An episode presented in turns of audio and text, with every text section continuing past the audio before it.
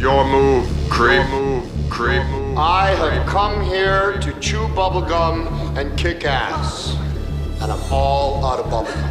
Flying saucers, which are really, yeah, you got it, time machines. I think a lot about this kind of stuff. about This kind of stuff. This kind of stuff. You think this is the real Quaid? It is. It is. It is.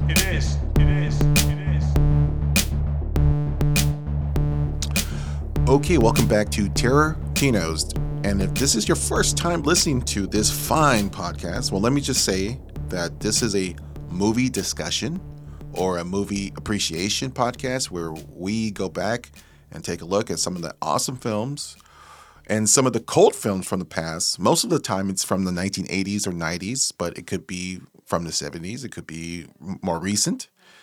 And in this episode, we're going to uh, take a look at a classic Christmas horror film. This is our Christmas episode, so we had to pick a classic Christmas horror film, a cheesy cult Christmas horror film. And so we're going to be talking about Silent Night, Deadly Night. It's a controversial slasher film from 1984. And I should say, I keep on forgetting this. I, you know, I should introduce myself. My name is Mike Morales, and like always, I'm here with my co-host. Angel, tis the season, De Leon. And you know, so we're we're two uh, lifelong friends and also cinephiles. We love movies. We love horror movies. We love cult movies. And so that's why we started this podcast to talk about these things. And Angel, let me start with you because you kind of uh, s- suggested to to pick this movie, The Silent Night, Deadly Night, and not just this one, but we're, we're going to be talking about the first two and maybe some of the sequels. But uh, yeah, you, I mean, this is something that you saw. You saw you saw these films when you were younger. Yeah, definitely under 10. Um, it's just it's funny because we were talking earlier. I've we never I've never seen classics like Miracle on 34th, but for some reason I've seen almost all the cheesy slasher Christmas horror movies like Krampus. And I remember this one because this one we love the cover, which later we'll talk about there was a controversy about the cover. Yeah. But it was just like me and my brother, like the old school story, the video store that had the horror movies, and we'd rent them. And this one was funniest because this one had like one through four or five at the time. And we just said, okay, you know, we're going to watch the, this movie while um, everybody else is watching Rudolph or, you know, the classic Jack Frost stories. But it, it did not um, disappoint. Yeah, si- Silent Night, Deadly Night is specifically known for its kind of killer Santa Claus concept, the idea of that. Uh, certainly, it's not the only franchise that kind of uh, centers around that idea. But I think it's very famous for its poster, like you were saying. When you uh, said, you know, we should check out uh, Silent Night, Deadly Night, we should do a whole podcast about that. Uh, my first image is to think about the poster because I definitely remember that VHS cover in you know in the video stores, and it's the it's the one where Santa Claus with the axe is coming out of the chimney, and it's you know it's I don't know if it's a bloody axe, but it's definitely I remember the image very distinctly. and remember thinking, wow, this is something uh, something I shouldn't really watch when I was younger. Yeah, especially when you think of like of a kid seeing it, it would be kind of like mixed messages, like Santa scary, because kids are visual; they can't read. Yeah, yeah. So, but you can tell by just looking at the cover that it's scary. You know what I mean? It's Santa and it's scary. It sends the wrong message, I guess. Well, you know, when you said Silent Night, Deadly Night, let's let's talk about this movie and let's talk about the franchise. I'm like, I think I, I my first memory or my first thought was like, I, I think I did. I'm certainly familiar with the posters. I'm I'm familiar with the, some of the, the what what the movie's about. So I thought maybe I did see some of the movie. And when I went to click on it and watch it, I go, oh no, actually I didn't see this movie before. And I really don't know about this franchise that much because I was c- getting confused with the Tales from the Crypt uh, episode, the famous one where uh, Larry Drake is a psychopath uh, Santa Claus, and that that that thing that that that episode came out in the early '90s, and you know that was a fun little episode, but I was getting that too conf- confused, and uh, I thought for sure I saw some of this movie, but I didn't, and I was actually surprised that the it was all new to me. But I mean, how many times you seen this movie before? Well, wait, sorry. Well, you were talking about the um, Tales from the Crypt. It was funny because you sent me that link, right? When I clicked on it, so I couldn't believe that that was the second episode Yeah, that they ever made. yeah. So season one, episode two. So it tells you that the concept of a psycho murdering Santa is pretty taboo. You know what I mean? It's to make it the second episode. It means you know it kind of tells a lot about the like the the folklore and screwing around with it. You know what I mean? It's I, I thought that was pretty crazy, but I do remember watching that when I was a kid too. So, so I went back to watch that episode because you could you could watch it on YouTube, and it's directed by Robert Zemeckis, which I didn't realize. Uh, and Yeah. you know he was an executive producer on that on that series, the HBO series, and it's the episode called "All Throughout the House," and it's really about a woman who who uh, murders her husband, and at the same time her her house gets a, a, a invaded by this this mental patient who's dressed as a San, as a Santa Claus and who has an axe as well. I mean, he, there's a kind of uh, that image is you know very kind of iconic now. Uh, but yeah, I thought that that movie, I thought that episode was even watching back now. It's it was so done well, and uh, you forget how much Tales from the Crypt is such a great little horror anthology series back then. Uh, yeah, but I, I think and I think that storyline followed more of the urban legend of yeah, you know the psycho breaks out yeah, around Christmas. He gets a you know he gets dressed into a Santa suit, and then of course everybody's guard is let down because it's Santa. You know what I mean? He could be a mall Santa, or the little kids are gonna let him right into the house because he's Santa. You know, right, it's like right, right, right. that plays into the, all of your biggest fears, and even if your kids just get abducted by a Santa, that's pretty. That's pretty up there on your list of horrible things to happen during the Christmas season. Yeah, and I, I guess that's what's different be- between what that uh, concept is and Silent Night, where Silent Night is really the guy who is traumatically, or he, he goes through a traumatic experience about, and and he con- confuses Santa Claus and Christmas, and, and and because of that, he becomes like a a, a killer, and and you know becomes a, emotionally disturbed by it, and I guess he becomes a slasher, you know, a typical slasher villain. Yeah, because if you haven't seen it, it's basically I don't know if you wanted to go in it, but he's a little kid. His parents they pull over to help a Santa, quote unquote, like because he had car problems. They didn't know that he just robbed and killed a liquor store because he's just a bad guy. So of course, then he attacks the parents. The little kid sees it, messes up his brain. He goes to an orphanage because his parents died, and he has very mixed feelings about Christmas because now he's Christmas is tied into this very traumatic event, and it's almost like it was it was done by the big guy himself, by Santa. Mhm. So when it's like the naughty or nice thing, it it becomes more than just like getting a present or not. It's Santa killing you or you surviving. You know what I mean? It's it, it takes it way to the extreme. Yeah, and that, I think that was what's so cool about watching the movie is like it, it goes into like kind of the psychological stuff of, of this little kid and how it, it really messes him, and it's like Christmas has become his Ni- Niagara Falls, you know, like that whole bit with the Three's Company or not Three's Company, the whole bit with uh, Three Stooges, Niagara Falls. You know, you say a word and and and Curly goes crazy, and yeah, exactly. it's it's it's like you say Christmas or you say Santa Claus and he be he loses his his stuff and he it's it's it's uh, look that I think that that first part of, of Silent Night Deadly Night is pretty good.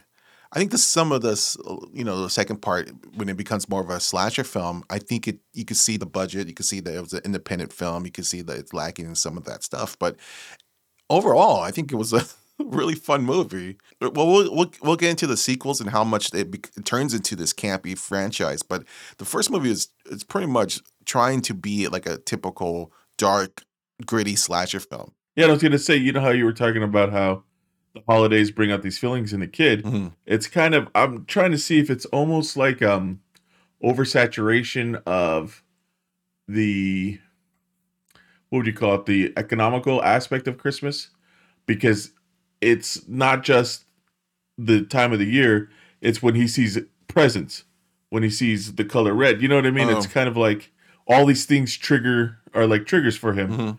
and it's kind of showing like you know in this it's like he works at a you know he finally gets a job at a toy store but it's just like you know what i mean it's kind of like they're pointing out the I guess you'd say the commercial aspects of Christmas. It's it's not like they show him in a place where they're cooking a, a you know Christmas ham and you know what I mean. It's not that side of it. Yeah, it's I more. It's something it's yeah it is something about how kids are tied in with christmas and toys is part of it and who who who deserves toys and who doesn't deserve toys you know yeah, uh, and of course he's at an orphanage that's run by nuns, and the main nun is like this hard ass chick, and then there's always the nice nun that, you know, maybe we can talk to Billy see what's wrong. You know, one of those classic setups. so when was the first time you actually saw this movie? You saw this like when you were very young or, or? I had to maybe like ten, so not brand new, but definitely within a couple years that it was made. Oh, eh, because they did you know when i was watching it i go wow this is pretty graphic. There's you know there's like when he when he murders when the, the when that killer who's dressed as santa claus murders his parents in front of him the main character's named billy and he when he murders his parents in front of him it's pretty graphic. I mean and, he, and there's one point where he kind of rips his mother's blouse you know exposing exposing her breasts you know. I go wow this is could be a very it's- a very dark movie for for a kid to watch. What kind of impact did it had on you when you were a kid? I, I mean, we knew it was it was a scary movie, so we knew that it wasn't going to be real. But it's just funny because even back then on the slasher movies, they always have to get like a, like a, I'd say cheap, but like you know like cheap breast nudity. Oh, yeah, so it's like there's two or three sets in there, and it's just it's just funny because at that point you you expect it. You know what I mean? It's kind of like you just get a notepad next to it. but I think when we watched it, we I mean when we saw that, it was just we weren't as much. I guess because I was younger, so it wasn't like a, oh yeah, boobies, Mhm. like yay. It was more like a just adding to like God, this guy's a maniac. He's just ripping people's clothes off and he's like slitting their throats. And Yeah.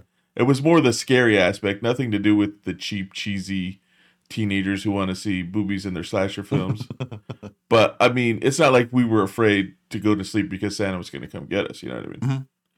And I don't know if it's that we didn't not believe in Santa because we're still young enough to believe in him. I just, I think we we could we've watched so many horror movies. We knew that it was just a something to be like to be a scary movie. So I don't think it screwed us up. We weren't afraid of like Christmas gifts and stuff. you know, like when we talked about in our first episode, uh, American Werewolf in London, and how much that movie kind of like scarred us. You know, Oh yeah. uh, there, oh yeah. This This you were saying you kind of like you knew that this was pretty campy and pretty fun. Yeah, I mean the the I guess you'd say the the violence. It I mean it wasn't as the worst we've seen. Right, right. Um, it definitely was a little little more than you'd expect from this type of a movie. Mhm. Because I mean he does he slits her throat Yeah. like the mom's throat. Yeah. yeah, like ain't no doubt about it. I mean the blood's a little cheesy, but and that's the opening scene. So that's that's pretty good. I mean, and he shoots the the cashier dude. Like I think it's a headshot too, right? Like he leans over the counter and puts one more in like his brain. So it's just like they they from the beginning of this movie, they're like no holds barred. Yeah, I think I think you know the difference between like say this movie or or or some, something like American Werewolf in London, which had maybe a more kind of um, emotional impact on me.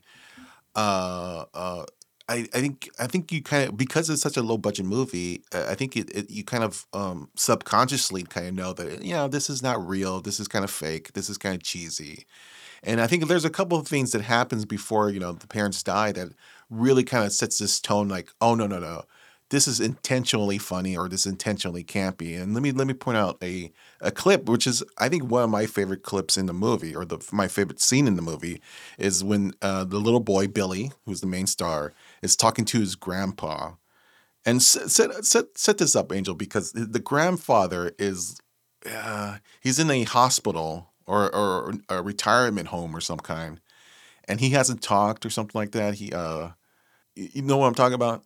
The the like his the first meeting where he's warning him about Santa Claus. Oh crap! You're talking about the very very beginning. Yeah, the very this is that when they were is- visiting him. yeah yeah Oh yeah, no, I mean, it's just funny because they, they do the classic move where he hasn't talked in years, yeah yeah yeah. and then then the parents like, hey, can you sign these forms? And then when they leave, the guy starts talking to the kid, so no one's ever gonna believe him. yeah yeah. yeah. That that I mean, I that part's always funny, dude. It it's, it's hilarious, and even watching it now, it's hilarious. Let me play the that that particular scene because I think it's uh you get you get the idea of what kind of tone this movie is. Grandpa? Mom! What you want her for? She can't help you. Nobody can. You scared, ain't you? You should be. Christmas Eve is the scariest damn night of the year. I'd be scared too if I was you. You know what happens Christmas Eve, don't you? You know all about Santa Claus. He brings presents to all good boys and girls. Your daddy told you that, didn't he? Well, I tell you something. Santa Claus only brings presents to them that's been good all year. To the ones that ain't done nothing naughty. Naughty. All the other ones. All the naughty ones. He punishes. What about you, boy? You've been good all year? You see Santa Claus tonight? You better run, boy. You better run for your life. So I mean, that's a pretty cool scene. that's how I mean. And that's why Grandpa's in the home.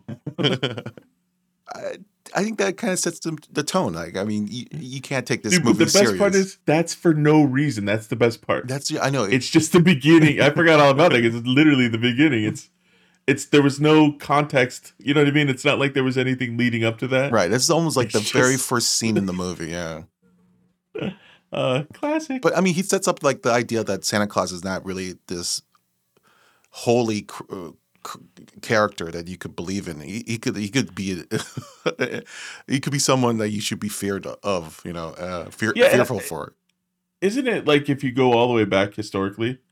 I think it is more of that. You know, we've commercialized it to be the good to sell products, but I think in the very very beginning it was almost an ominous thing. Like, like I think like you probably date like the story of Krampus further than Santa, but I mean it's just for this movie this was a great setup because right after this you're gonna lead right into the kid watching what he watch what he sees from Santa. Yeah, I mean, I I think you're right. I mean, I think uh, initially, the, or at least the German fo- folklore of Santa Claus is something more devil-like or demon-like, and it's only there to scare kids. You know, scare kids into yeah, scare you into be good. Yeah, so uh, yeah, I, I mean, uh, some some countries and some kind of uh, cultures, Santa Claus is not the the happy-go-lucky fat guy that you know here in the states. It, he's more kind of like a, a, a- character that you could you could definitely run from, like like Grandpa says, you know. Uh, but uh, like like like like uh, what I like about that scene and what I like about this like kind of beginning of this movie is like that sets like I was first of all I was cracking up when I saw that for you know when I was watching it recently I was cracking up how kind of cheesy and how fun that is. And it, it's it's it's like that's I wish there was more scenes like that. Unfortunately it's not really that that you know that, that campy. Uh, but um it's a good setup. Let's I guess uh, let's talk a little bit about once we get to see Billy, he gets older and he's now more of a young adult man. And we should also mention that he has a younger brother in in the film. Yeah, he's a baby in that opening scene. yeah, like we're talking like car seat, can't talk. Yeah, and he takes over the franchise later. We'll talk about that a little bit. But Billy, he is still trying to recover from what what's going on, and he gets a job at a toy store. yeah. They get him uh, the what the the nuns right. They get him something because he needs to do something because he's becoming a young man and blah blah blah. Mhm. And the guy doesn't want to hire him because he doesn't basically want to babysit a little kid. Yeah, the manager, the manager of the toy store, who is the guy.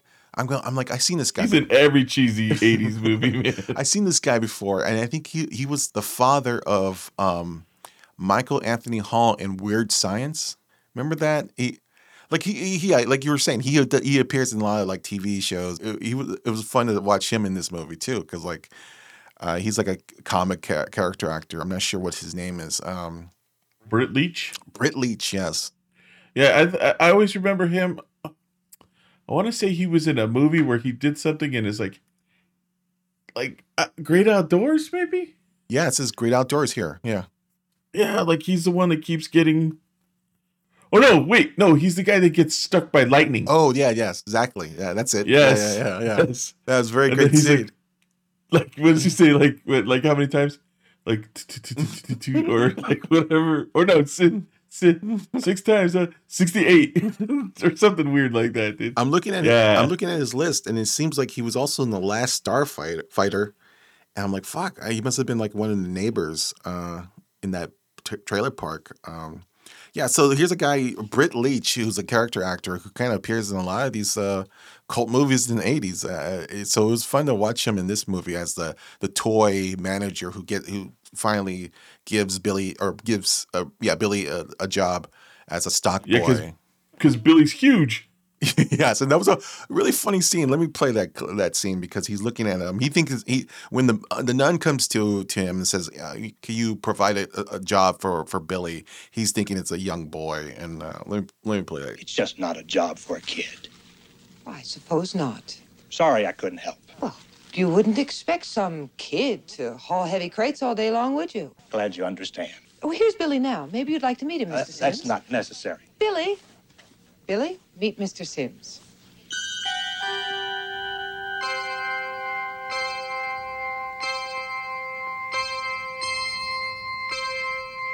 Oh.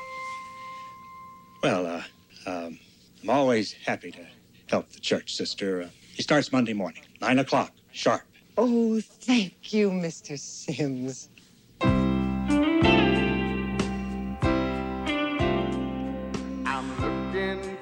And of course, uh, it being an '80s movies, it needs a nice montage. you know, Dude, and the soundtrack is amazing. The score and everything. Holy shit. Dude, if we ever make a movie, we gotta do all that shit. We have to do this like this is the kind of like soundtrack I'd like for the whole thing. Every time something happens, we just there's a corny seventies. Yeah, Oh. it's, it's it was funny. It's like uh, again another indication that this movie shouldn't be taken that seriously, and uh, you know, like to see Billy do to become a toy stock uh, stock you know stocking toys at a toy store. Um, it's just Yeah, it's a, guess a- what? It's a funny. Christmas is coming. You know, it's gonna get here sooner or later. And you work at a Chris at a toy store. Yeah, maybe it wasn't the greatest idea, but I mean, Yeah. Uh, certainly for a guy who has Christmas uh, issues. Yeah, foreshadowing like a mofo in this. Yeah, but it's funny too because I think the guy that actually plays that that character, the that we were just talking about, Mm-hmm. I don't think he's a small man of stature. Like he's got to be at least six feet. So when they show him like panning up on the kid, he just looks he looks like a middle linebacker. He's huge, huge. That's but when they made White Boys humongous. Well, that's the whole idea that Billy's now a, grown up, and he is, you know, if he could, like, if he loses his shit, that he will be a, a formidable, you know, person to kill people. You know, that's Yeah, strong mm. strong enough to strangle somebody with Christmas lights by just holding them up in the air, like that kind of strong. Yeah, exactly. it happen? it's just awesome. I'm like, dude, like, mm. Like how strong do you got to be to pull that one off? And then it's funny too because, okay, so he works at the place and he's getting bullied by that little guy. Mm-hmm, mm-hmm. You know what I mean? And that's the greatest thing is that these little guys have the little complex and they're pushing these bigger dudes and pushing, pushing, pushing. And when they get like their revenge, it's like insane, but this one goes a little far. And Billy has this infatuation with the, his coworker, this woman who works at the toy store too. And it, there's some kind of a, um, a like a sex scene kind of thing. But is that like a part of his imagination? Did he just believe that, or was that real? Yeah, and I, I, no, I think it's imagination. I think it's part of to show his uh innocence still. yeah, you know what I mean? Yeah. Because it was even like it wasn't even like a like a hot and heavy like fantasy. Was like a romantic almost. You know? Yeah, it was two naked bodies in the in the bed, and uh, yeah, I was it was like weird. I go, is, is this really happening? And I guess it isn't because the girl eventually has a thing with the other dude. The the, the Yeah, and he's got no bed. He still lives at the orphanage. it's what I true. mean? Yeah, yeah. But then it's funny because these are okay. It's not funny. What I'm about to say is I wanted a record that rape is not funny. Oh right, yeah, exactly. But these movies push the rape button so far, and it's just like the guys. It's just like there's no in between. There's like yeah, it's like you want to get it on. No, then I'm just gonna rape. you. yeah, it's like like there's no like uh just, you know it goes from zero to fifty quick. You know. Uh, yeah. Uh, th- this is before no means no. yeah. Well, I mean, this, This- is what started this that. This is when no gets you slapped. Yeah, that, yeah. So the the you, the scene you were talking about is like that happens a little bit later, and that, but also we should say that's the reason why Billy kills that guy, right? Or be Yeah, yeah, he did. He didn't snap yet. Yeah, he was just because it's the flashback to his mom almost getting raped. and- right, right. I mean, it's but still another cheesy. Let's show some titties for you know in the middle of a weird. well, you know, these type of movies have a quota, and they, they have to fill that quota with you know certain scenes and certain Yeah. nudity and stuff like that. But uh, and that's just kind of like common for a lot of these '80s horror movies. Uh, I think that the big thing about this movie is that, or the turning, the turning point in this in this movie is that Billy now, now he's like he's older. He's he, it seems like he got his shit together. He's now working in a good job, but now they're forcing him to dress as Santa Claus, and this is probably the the, the biggest mistake because uh, obviously he. Uh, that's probably the worst thing you could do for a guy like this. And let me play that scene where he is he is dressed as Santa Claus, and now he is uh, talking to the kids. Certain way of talking to the kids. well, not that, and then it's the the, the meanest little naughty screaming little girl. Yeah, Stop. Please stop it. What's the matter with you? Please. Stop it. Please stop it. What's the matter with you? Stop it. Stop kicking. Do you have any idea what you're doing? You're being naughty. Right on Santa's lap. I don't bring toys to naughty children. I punish them severely. That's right. Stop it. Or I'll have to punish you. He sure knows how to handle kids. He's great, isn't he? But that that sets up the rest of the movie, man. he he wants to uh, separate the, the, the the good kids from the bad, and he's gonna punish the bad. You know. But it's funny because when he punish, he just keeps. That's what I'm gonna do with my kids. Dude. Christmas is what in a, in a week. Yeah. I think I'm just gonna wake up and start slashing. Punish. Uh, yeah, I mean that, that- that- that's what's so like fun about this movie is like it's it's it's having a fun time with the Christmas idea and how Santa is like if you really think about it, you know, take away the holiday aspect, take away the children aspect, but you know, here you got a guy who's very ju- judgmental. I'm talking about Santa Claus now. He's a very judgmental dude. I mean, who's mm-hmm. to say who deserves to be on the naughty or nice list? You know, Yeah, who who put him in charge? so here's a guy who has a tremendous amount of power, and he's going to wield that power, and he and and and in Billy's in Billy's thinking, uh, wield that power through an axe. And, and you know what's so funny? Because I was thinking about this too. It's the concept of the axe murderer guy. Mhm. Like how that got how that fell into Santa's realm. Like Santa's going to your house. Do you randomly keep an axe? You know what I mean? It's like this was the only way to get the axe involved was to have it on the wall. You know what I mean for the emergency. yeah, I wonder. If, I wonder if that's something. Uh, just um, there's But a axe murder is cliche, right? It's it's common for hey, let's not make him just a murderer. Let's make him an axe murderer. Well, maybe the the the the, the, particular axe, you know, uh, the relationship of, of an axe with a psychopath or a murderer, maybe that comes from like the middle uh, middle America, you know, where lumberjacks or you know cutting wood is a thing. Maybe early it's readily available. yeah, and early stuff. crimes were done through axes or killing your wife or killing your partner or some kind, you know. It'd be it'd be a pretty gruesome way to go. Yeah, you know, like uh, painful. like Lizzie Borden, Borden, like she was an Mhm. axe murderer, so maybe that it had something about history or something like that, you know. And it's just Yeah, well, you think about it, like if if you had a couple weapons at your disposal, I'm thinking the axe is probably not the easiest to carry, hide, conceal. You know what I mean? Wield. Mhm. So yeah, I mean, I don't know. And I guess you got to be pretty strong to chop people up. yeah, I, I mean certainly in, in the same physique as Billy is. If you think about it, getting shot and you die, you're still you. But if these fools start chopping you, they can even make it where you're just in pieces. You're not even close to like a person anymore when they're done. I guess. I don't know. I'm just wondering why it's always the axe. You know.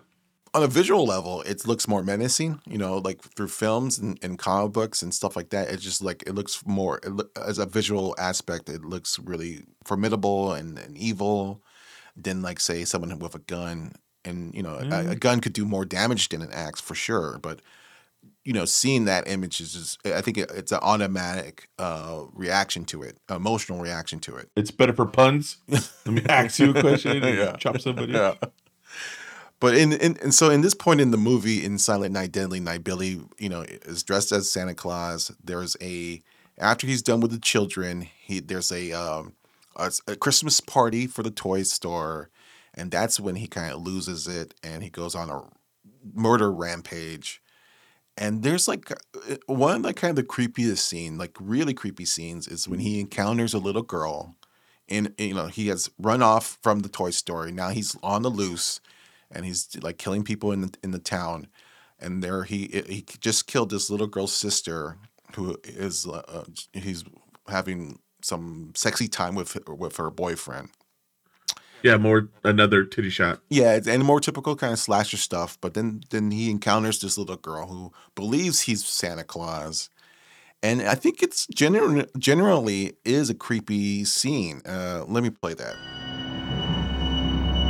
See you come. Did you bring me a present?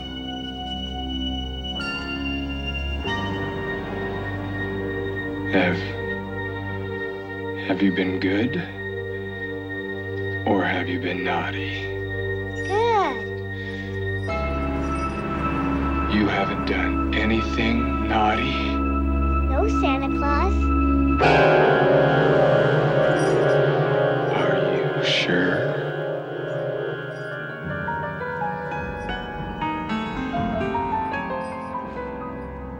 So Billy just gives the little girl a um, a box cutter, a bloody box cutter.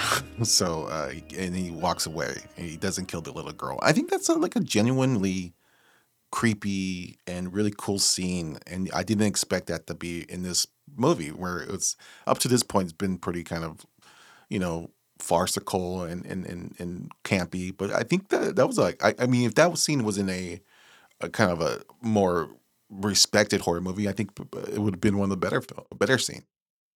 I think it what it too was that they didn't want him to just be the killing machine. Yeah, I mean there he That there there is a pause in there somewhere. hmm There, there is a thing about this this character, or this this idea in this franchise that he is someone of a vigilante. He's someone who's who's only trying to kill the naughty people.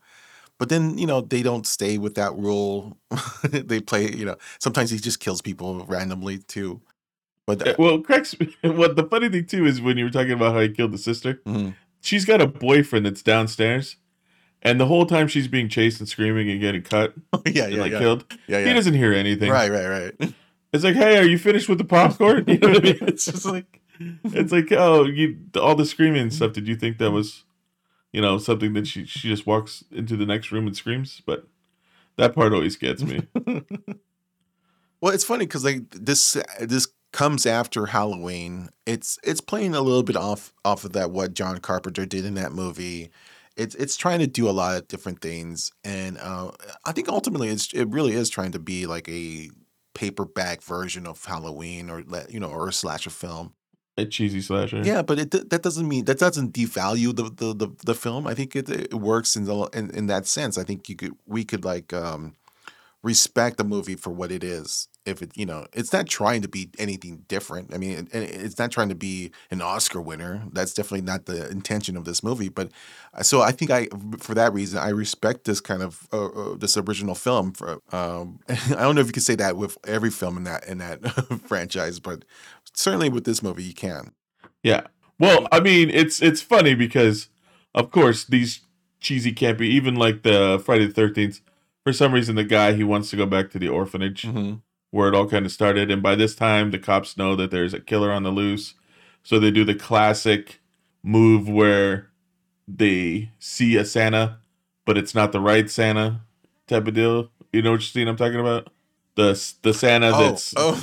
Oh, okay. He's yeah. a he's a Right. deaf priest. Yeah, and he's they make him a deaf priest. So could it be any worse? So Well- of course, when there's Well, in, screaming for him to stop, he can't hear. in the final act of this movie, the cops are so stupid in the movie. First, they almost killed a a, a, a father who who's uh, just giving presents to his, his daughter. They, they you know they they get on the uh, on the. Uh, the, you know, on the walkie-talkie, they're they're, they're saying that we need uh, we need to arrest a Santa Claus. We, they're, Yeah, they're- the APB for big big guy red suit. yeah, and, and so they're they're, go, they're they're they're driving around the town looking for this Santa Claus, and they barge into one particular house, and it's it turns out to be a father dressed as Santa Claus. So they almost kill this guy, and then they end up killing a guy who they think is the killer, but just turns out to be like you were saying a, a, deaf priest who works at the uh, at the uh, the orphanage where Billy's from. Yeah, because they they hear the APB.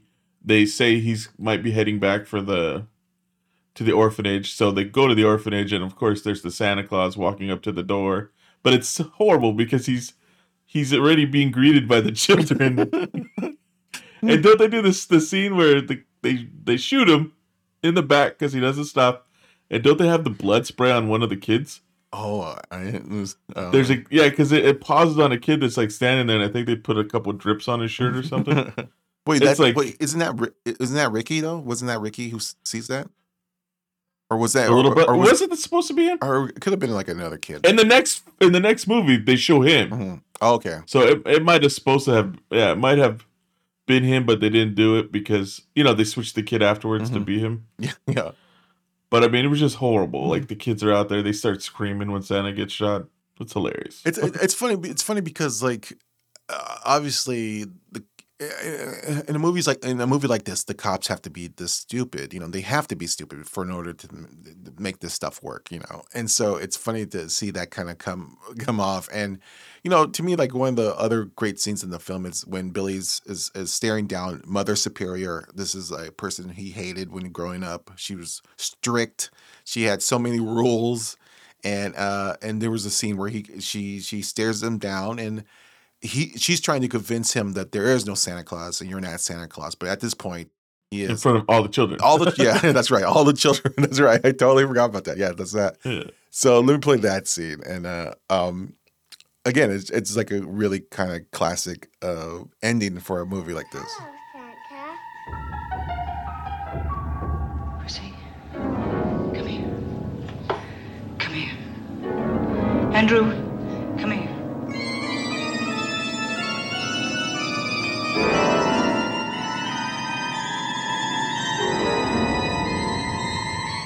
No Santa Claus.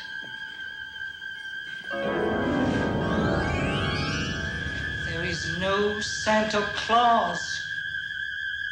Naughty. Naughty. There is no Santa Claus.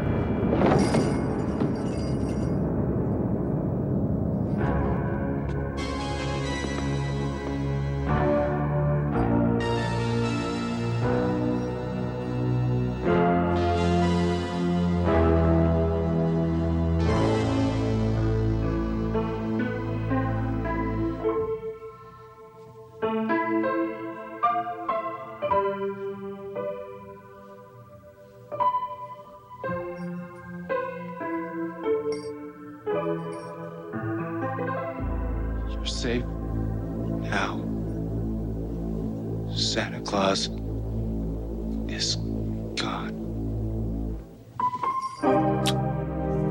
uh what a great way to end the movie no, the best way to end the movie Oh, is the kid. Uh, the kid, yeah. well, here, here, let me put let me let me put it back. Here's here we go. Here we go. So he's dead and the, the camera's panning up this the little boy who's this is Ricky. This is his, his younger brother.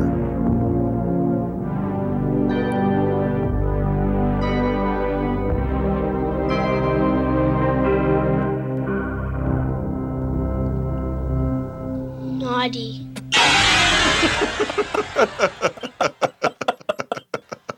That's a classic. Dude. You can wait the whole movie just for that part.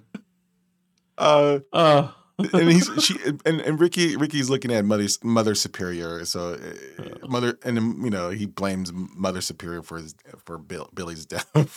But, she did. She drove him crazy.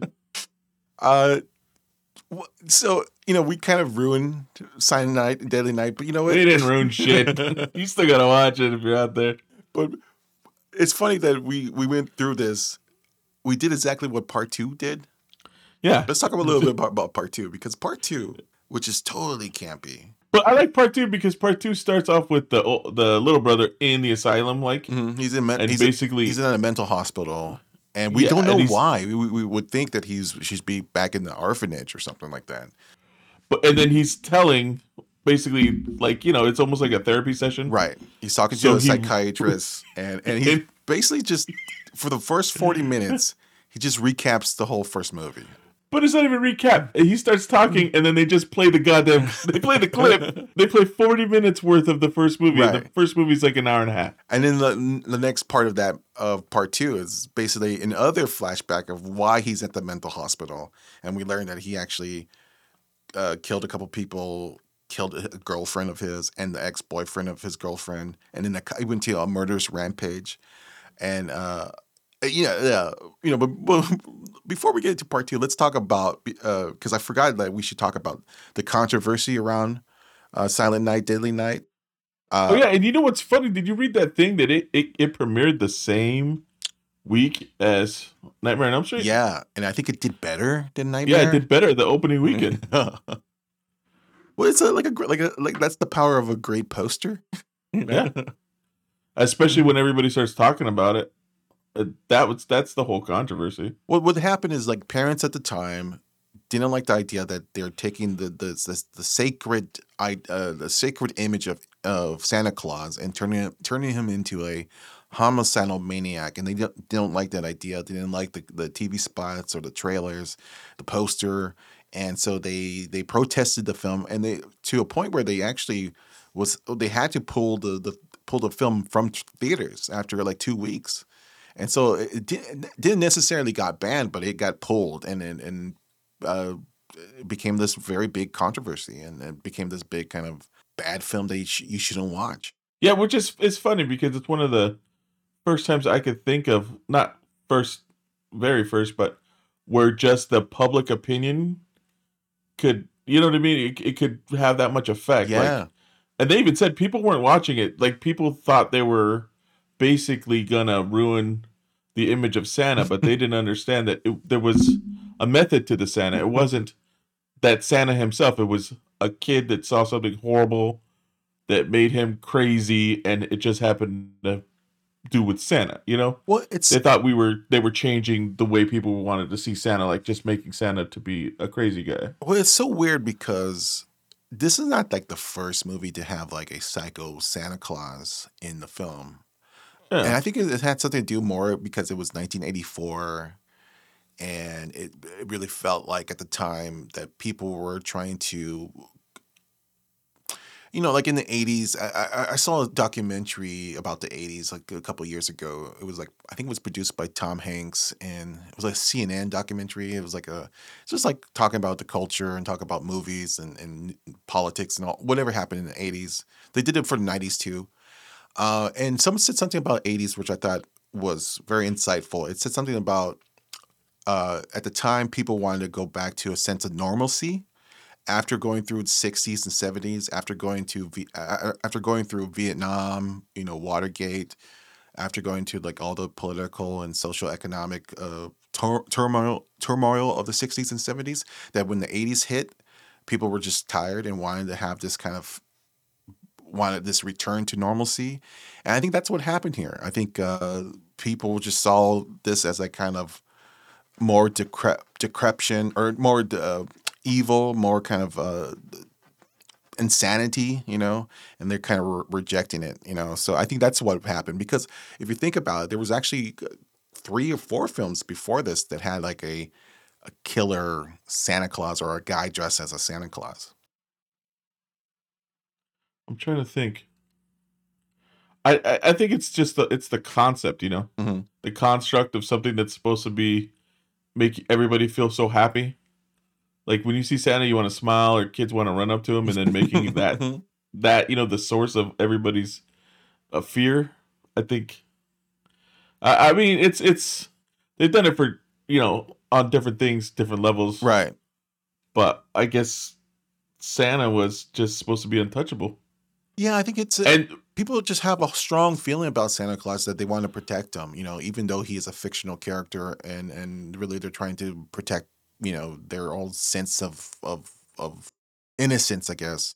And then what I was reading was they said that um these were people that hadn't seen the movie. Mm, yeah. So it's not like That they saw sense. it and then they they were against it. And they actually said that what uh back in the day, Siskel and Ebert Yes. were big on the bandwagon and they hadn't seen it. Yes. And if you're a a movie critic, you really shouldn't do anything without watching. You know well, I think they did they did review it, and then in their review they kind of uh, called them out uh, and said that this was a despicable uh, film. But I think you know you know, and I know you're not a big fan of of, of movie critics. Nope. Uh, and a lot of it because they used to in the '80s they used to uh, make fun of of these horror movies. Um, but you know, I was a big fan of G- uh, Siskel and Ebert. You know, my memory of them is like they were the ones that introduced me to films that I haven't seen before, and so. Uh, but yeah, I think they're they're definitely in the wrong with, with this one. And there, let me th- let me throw you. Uh, uh, let me play a old Entertainment Tonight segment, which actually talks about this uh, controversy. And actually, an attempt to reissue the film in, back in theaters a couple years later, in I think it was 1986, uh, 85, so which is a, a year later. So let me play that because I thought this was very interesting, and it does have a little bit of what Siskel said. Last Christmas, Silent Night, Deadly Night. That's the one with Santa as the axe murderer. Well, it's coming back. Dick Shoemaker has that story in our news studio.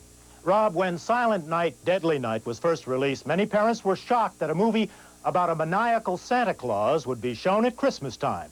Well, now it's the month of May, and the film's producer is trying again.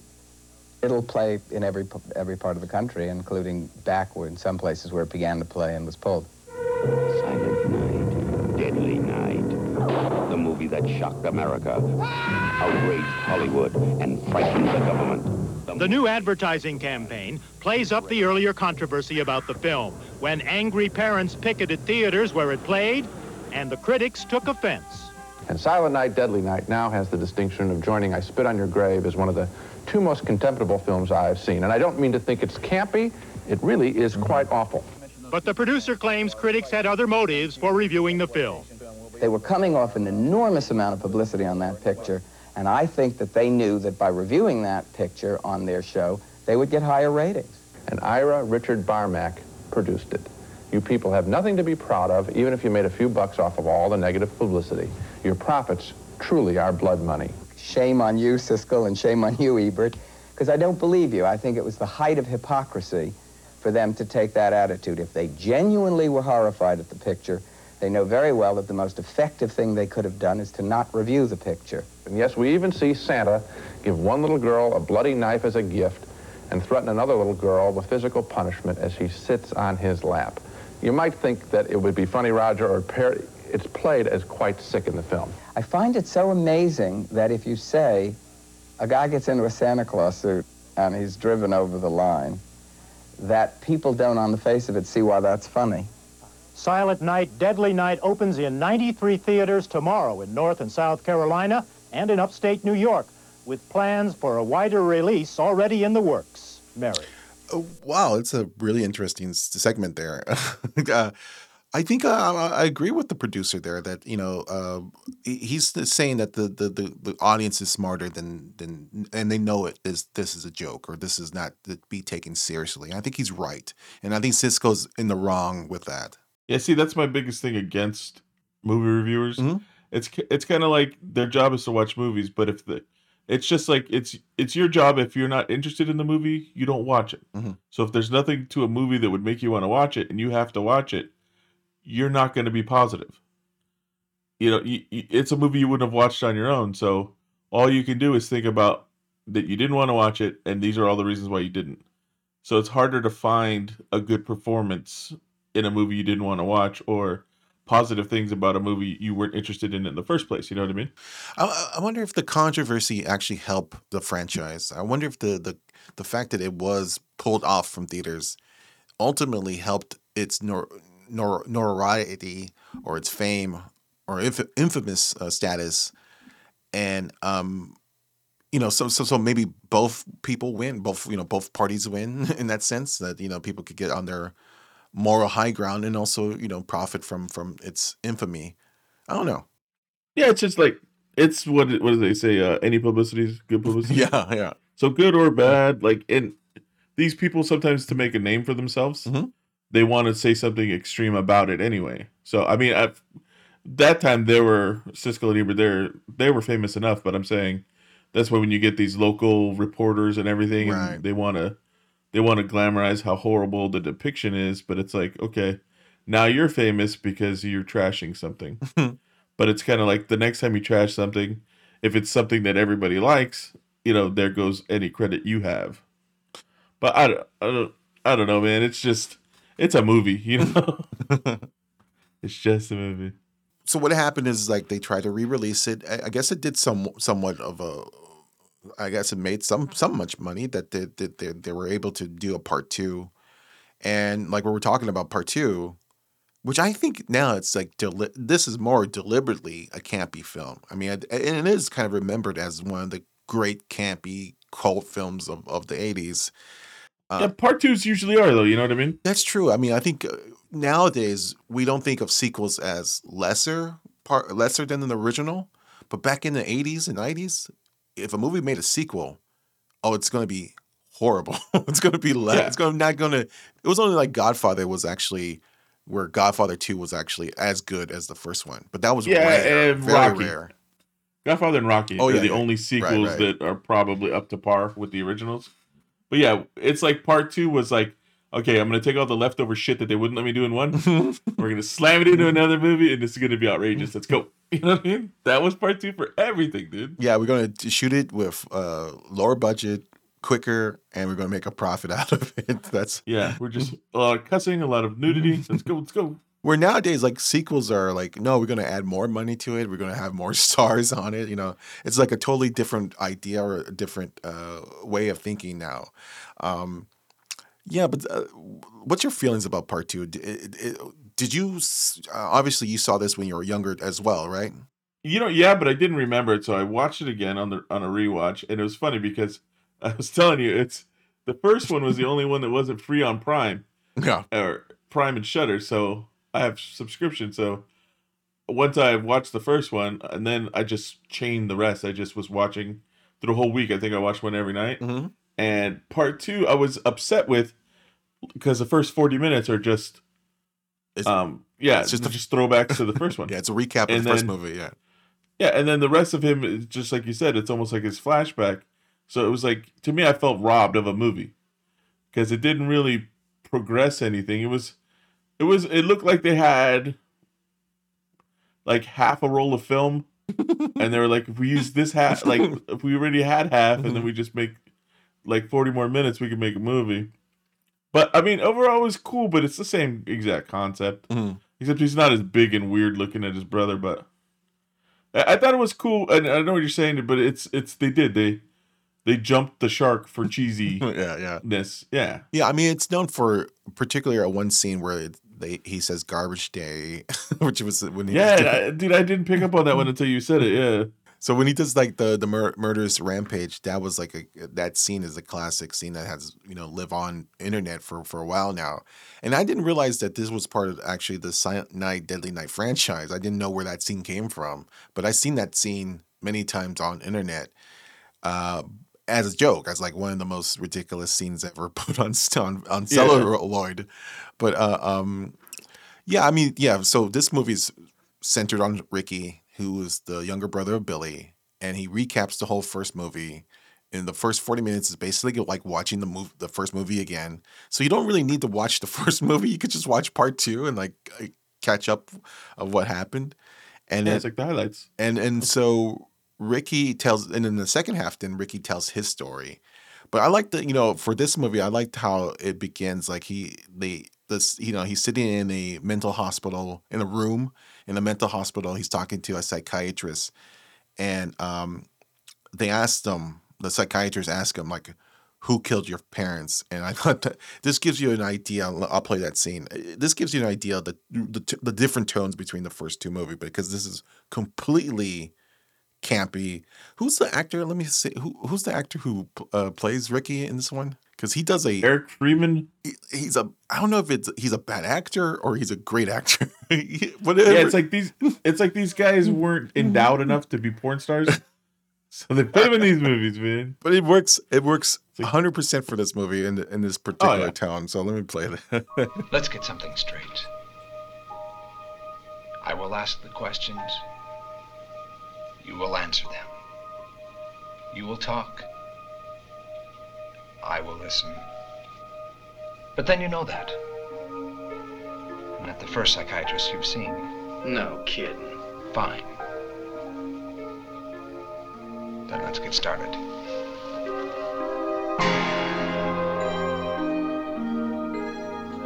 I need to ask you something. Shoot. It's your dime.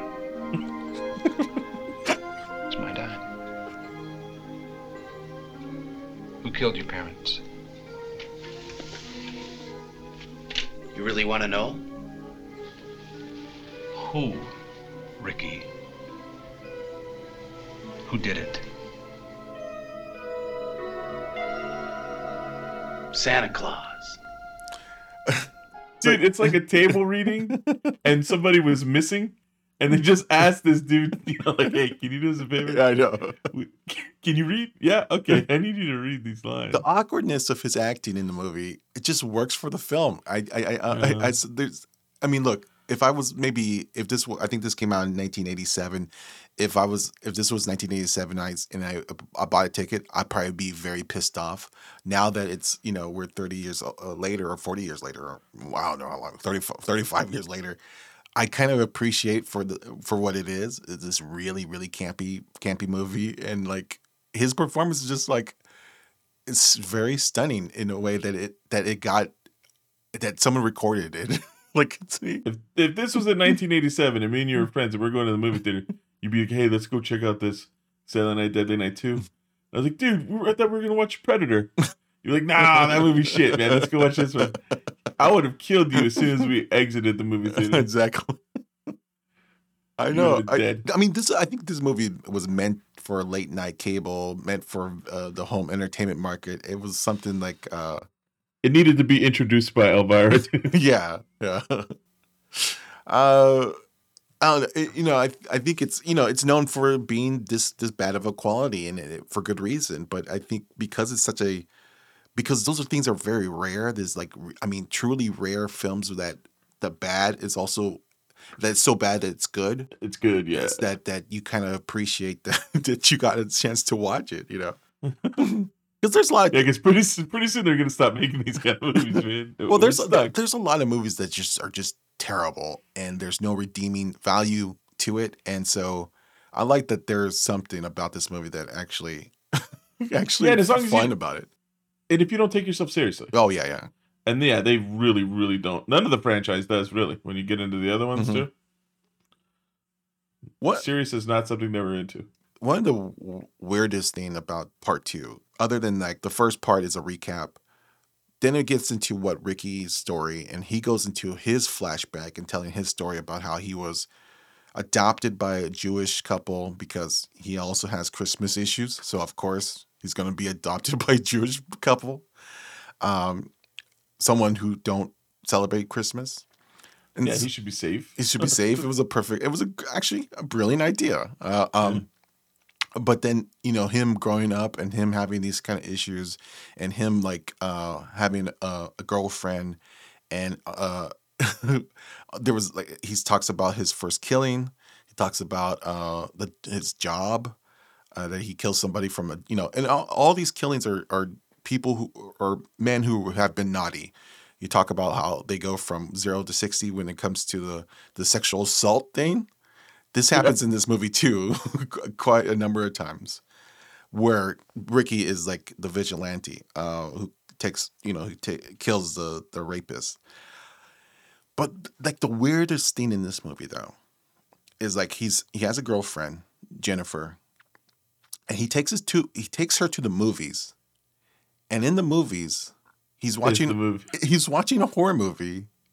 And then and then and then it's it's the it's Silent Night, Deadly Night, right? Yeah, I know it It's- dude. That's the best I thing. don't know what that means. Is this means that is this all in his brain? Or I'm thinking they didn't have any rights to any other movies, so they just threw that one on. Yes. dude. I just I read something right here. Sorry, man. They're talking about how they used so much of the first movie in the second movie that they ran the credits from the first movie in the credits of this movie. Because they ran because it was so much. Oh, shit. They played the entire cast and crew from the they part had to one. give them give them some credit for yeah, the, it's they they reuse their images. So yeah, Uh, let me play that scene where he's in the uh, movie, movie theater, theater? the movie theater, because I think this this is probably the most hilarious one because he's also have to deal with some rude moviegoers too. More action. More violence. More death and destruction than any film ever seen before. You like this stuff? Chaos. Huh? This movie's supposed to be scary. When's it start? Soon. Let's go! Start the movie! Movie! Movie! No one under 17 Oh, admitted. great.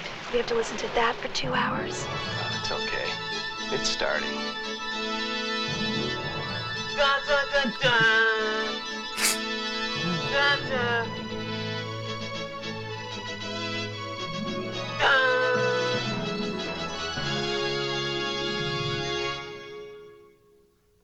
You got a problem, pal? See what I mean?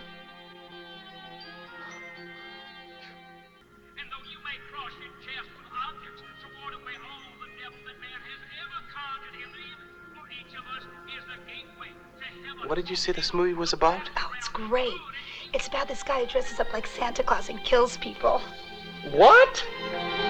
so, like I was saying, I mean, is this in his mind? Uh, Like, because this is a flashback. He's talking about this this as a as a memory, and so I don't know if this is.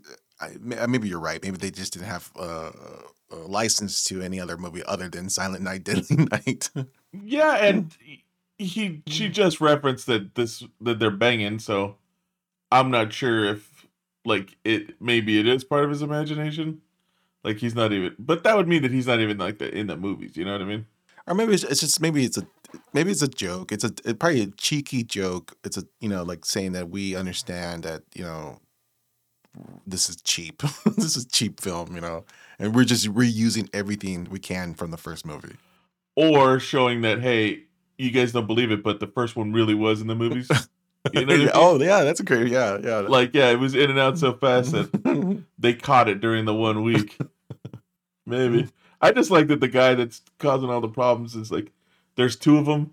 There's one dude and he just keeps yelling out the weirdest shit. you know what I mean? Start the movie, That's how you were, I think. Right. dude. That's like that's when I was attacked at Titanic. yeah, I know. That's what it reminded me of. Dude, I was watching this thing and I talking. Remember you talking about Ricky's acting? Yeah. so have the part, you know, in IMDb with the um, trivia, and it says Ricky's eyebrows move up and down 130 times. I guess that's like when the actor asked for more emotion. It was in the eyebrows. Yeah, but this guy's this guy's horrible. Well, you know what? To, to be fair, he's not the only one who's horrible in the movie. Uh, there's a scene where he confronts uh, the girlfriend's ex boyfriend Chip, and he's just he's equally as bad. And you know what's funny? They they they got to make him opposite. So this guy's Yeah. like clean cut, brown hair, and then this guy. So they make Chip this like curly haired yellow, like curly blonde hair guy. Yeah, very talkative. Yeah, uh, exactly. And look, it's, it's like he's he was funny too. Let me play that clip. I mean, where he basically kills him with, and it's so weird. He kills him through a battery, a car battery. Yeah, he puts the jumper cables in his mouth. That's that's uh, I, I don't that take, that will take a lot of effort to kill somebody. but I guess if you don't have Yeah. an axe or, or a knife, uh, you do with what you can, with what's what's nearby. He's he's literally the MacGyver of murders. Just whatever's on hand. Chip, homecoming, Chip. The hayride. That's enough. Oh, it speaks. I said, that's enough. Listen, bud. That's what she said when I fucked her brains out in the backseat of old Red here. Shut up. Falling for me again, huh? And you. Oh,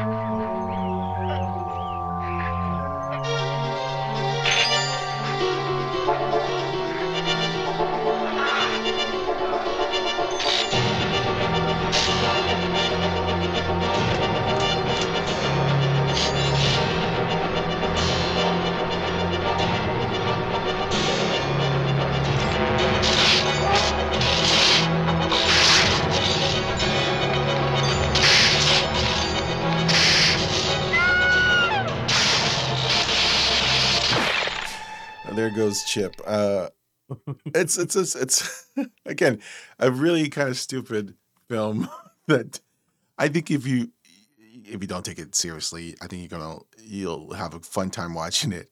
It's a, Oh, yeah. would you, would you would you say Silent Night, Deadly Night Part Two is like a Christmas movie because it's not really. Uh, they don't. Well, they don't establish what time of the year is it, do they? It could, well, it's always flashbacks, so you see a lot of flashbacks. Yeah, so it I doesn't guess- have to be Christmas. I guess I guess he does go he, he does escape and then he eventually he does go back to Mother Superior. Like Ricky escapes Christmas from the mental hospital. But is he dressed up as Santa Claus? I thought he was wearing the prison garb. No, he's yeah, he's he's dressed up. But I don't think it's Christmas. Yeah, I don't I, I don't think it's set in Christmas, but they they definitely there's Christmas imagery. He's Christmas tones, Yeah. for sure. Yeah. It's it's, it's I, I, I bet you this was probably released during the summer or some kind because Dude, I just I'm watching your garbage day scene right now. well, let, let me play that because I, I think it's probably the greatest. Okay, so the garbage day scene. Let's just. it's it. Yeah, I mean, it's classic. Almost, it's not as good as like the visual effect of the guy that you just played, Mhm. getting his brains, um, his eyes explode because Yeah. his brains exploded, or the guy that he shoves the freaking, uh, what is it, the umbrella through. Oh yeah, that's the, when his first and then he, yeah. and then he opens it. You know what I mean? So it's like. Well, I mean, after he kills Chip, he goes on a murderous rampage through the neighborhood. Like he, a cop comes to him, he tries to arrest him, and he he shoots him. He takes the the cop's gun and he shoots the cop, and then he goes, "I have a gun now." so, and Yeah. now he's walking down the street with a gun, and he's leveling up like in a video game. And so, you know, he's walking out, he's and he's feeling cocky in himself. He's laughing to himself, and then then you get the like the infamous uh, garbage day scene. So here you go. Here it is.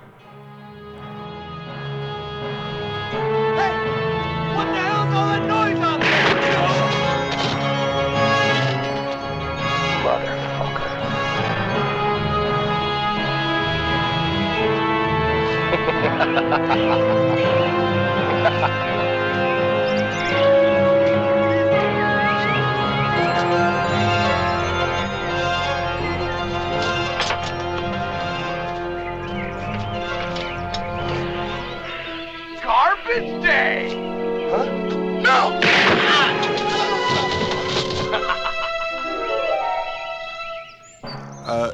one of the best killings I've seen in a very long time.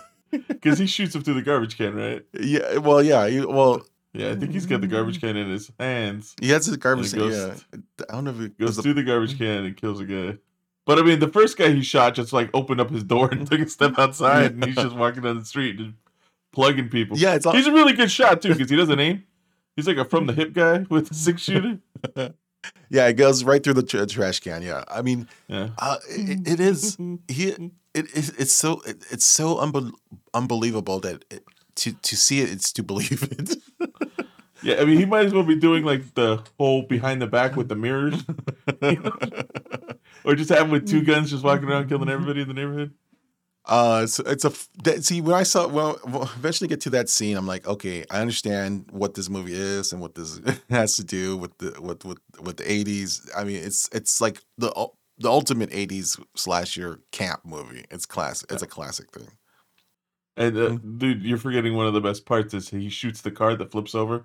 Yeah. because they're they're doing random construction on a on a street, which just makes a perfect ramp for the car to do the like the rollover side. Yeah. And did you see the guy? He has to walk. He steps out of the way. Yeah, he said ba- 'Cause the and barely nicks him. Like like Yeah, the car almost hits him. and which I think it's a, it looks like it was an accident. I don't think that was meant to happen. I don't think this is a take two kind of movie. yeah. you want it done, man. Uh, I mean, like the guy moved out of the way. You can see his mustache. He's like, Yeah, it was some little Mexican guy. it was, it was definitely a stunt person, yeah. yeah, it's hilarious, man. Uh so I I haven't love the eighties. I, I haven't seen part three and four. Quickly tell us about it because I, I know you you saw that. Yeah, I watched them. recently. Yeah, three, three is like uh, I was telling you, it's like in all the movies where they kind of revamp, they kind of retell the story. They switch the players up, but in this one, it's okay. Billy is not dead. Wait, Ricky's not dead. Okay. He's alive. Somehow they keep him alive, but he's like body's dead, brain's still going. There's this blind chick, and they've somehow um she goes and she's going in for like therapy to try to help get her sight back. And somehow they've this mad scientist kind of guy has got her to see his thoughts. Jesus Christ. Yeah, exactly. a right. High, high So- concept. Yeah, it's a high concept because they put him in the same room and she just doesn't know it because she's blind. Oh, So okay. the guy's there and he's got like a the top part of his head is glass, so he's got no skull.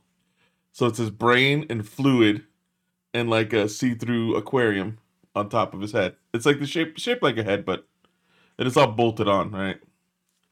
So she can't see because she's blind, but she sees pictures in her head of him, like the stuff he did and shit. And um, of course, then he can like somehow in his com- his coma, he can see her doing stuff too. One of those bullshits where they're sharing a conscious or whatever. Anyway, so of course he breaks out. He goes on a killing spree looking for her, that kind of a deal. Uh, funny thing is though, he's got no top of his head, but somehow he makes pretty good timing walking. She's in a car and he he makes it to the same place as her. She was driving for hours. This guy's got cardio like you couldn't believe. And uh so they just kind of revamp it like that. Uh, the guy from I told you the only person I recognize is the guy from the Great American Hero. Uh, Robert he's in Robert Culp. Culp. yeah the yeah the his like he's in a bunch of other stuff. Too. Yeah, he was but yeah, I Spy, the original series with uh Bill Bill Cosby. yeah, he's Yeah, a he's always, like, he's a legendary TV com- TV actor. Yeah. yeah, like a comic second guy. Yeah. And um so it's like they retell it. He goes to the place or whatever. Um she has to like the blind chick has to put him down, but it's so funny because it's like the guy's standing there and she's blind, so she like walks right by him. One of those kind of moves where he could be in the same house as her killing people, but she doesn't see it. And it's funny because she has a uh the blind girl and has a brother that drives her around and the girlfriend of the brothers around just so that they can keep throwing in the nudity scenes. so it's like they go to the house, the grandma's house to wait for Christmas and they bang and then they go looking for something in the barn and then they bang. You know what I mean? So it's like it's like, oh, the movie's almost done, but we didn't do our three boob shots. So here we go. And then that's just it. And then the guy gets killed at the end, but they needed her to like trick him to to see where she was, or was some stupid shit. So, So that was three. That was three. Number four, and I believe number four has nothing to do with the with the franchise. no, it's like um, I think it was the second or third Halloween where it just had to do with the TV and the subliminal messages. Mhm. It's like that. It went way off way off the rails. It was just about these women who were in um like the workforce and this guy like this guy and this girl they're dating they're going for the same job. She's more qualified but he gets it because he's a guy. Mhm. a lady at work overhears that pulls the girl to the side um basically like says hey i know a way where you can fast track your career blah blah blah. Then clint howard he's like some weird homeless dude. He's got all these like um they're like these weird worms which goes ties into part five Oh yes, But yeah. Those worms are in this movie, Mm. and they use these like weird worms, and uh, when the girl's asleep, he puts one in her like house or whatever or apartment. It gets into her, and basically it makes her like get all the jobs she wants, and like she basically it's called the initiation because there's like a coven of these broads, and then they get all the stuff that they want, but then they get pregnant and they have to give their baby, quote unquote, to their kid to whatever God is giving them all this power to do this bullshit. There isn't even a Santa in this one, dude. I swear to God, there is no Santa in part four, and um, the girl doesn't want to do it. Whatever. Uh, she doesn't have a kid, but there's somehow the a kid shows up in the sh- in the movie. I don't know if it's a friend or something, but they'll take that kid. But then she has to like fight off Clint Clint Howard for that kid. But Clint Howard, Um, Clint Howard has a speaking part that's pretty, uh, pretty prominent in the movie. I mean, that's why that's why? I'm asking that. Oh, like he talks? Yeah, Yeah, he talks and everything. because he appears in in uh, Silent Night, Deadly Night Five, like a cameo. yeah, like scene, yeah, yeah, it's like a tie into him. so he's like the he's like the the coven's like like kind of like their bitch, like their their gopher. He does Mm. Ren Renfield, the like a Renfield. stuff. Yeah, Yeah, exactly, exactly. And uh what do you call it? Uh, but it's so funny because I want to say he dies in it, but for some reason he shows up in part five. but it's But I mean, it has it- almost nothing the- to do with any. Yeah, story. it's not the same character, right? Yeah, it's not supposed to be. But those little worm things, they come back in for the toy maker. Right. it's that same worm thing, but So how did Silent Night, Deadly Night Four ends? Just like uh, typical. uh yeah, like where she doesn't she denounces the thing and Hmm. instead of sacrificing the it's so funny because instead of sacrificing the kid, Hmm. like she sacrifices like the main chick that's running the coven thing. Mhm. And then all of a sudden it's like she wakes up the next day and she doesn't have the job and everything's like back to normal. and it's almost like a dream, but then one of the girls from the coven kind of sees her and gives her like a wink. Mm.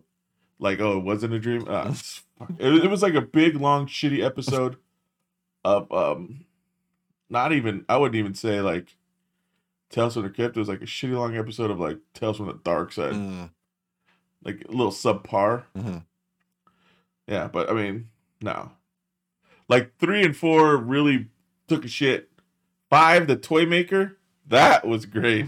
yeah, so I saw Silent Night, Deadly Night Five, The Toy Maker, and the only reason I really clicked on this is the you know we're talking about these movies. The the sequels are all available on Shudder. If you have the the horror horror app streaming app, you can check all these movies out. The Toy Maker. Now the reason why I checked out the Toy Maker was that I heard that Mickey Rooney originally when the first movie came out, the first Silent Night, Deadly Night, he wrote uh, to a newspaper, I can't remember which one, to complain about the movie. He was one of the one of the protesters who didn't hmm. like the didn't like that they were kind of disgracing this image of Santa Claus. So it's funny how now he's so many years later, this is 1999 1991 now that he's now starring in the number fifth chapter in the franchise. Yeah, but by now isn't he super oh in debt, Yeah. alcoholic? Yes, I I mean he is. Uh, the, the he is. Yes, he's slumming it, as they used to say. The the, the those days of him uh, as a mo- a big movie star, a big nor, nor, notable notable name is gone. Yeah. And but I I would say I want to say this. He's probably the best thing about the movie.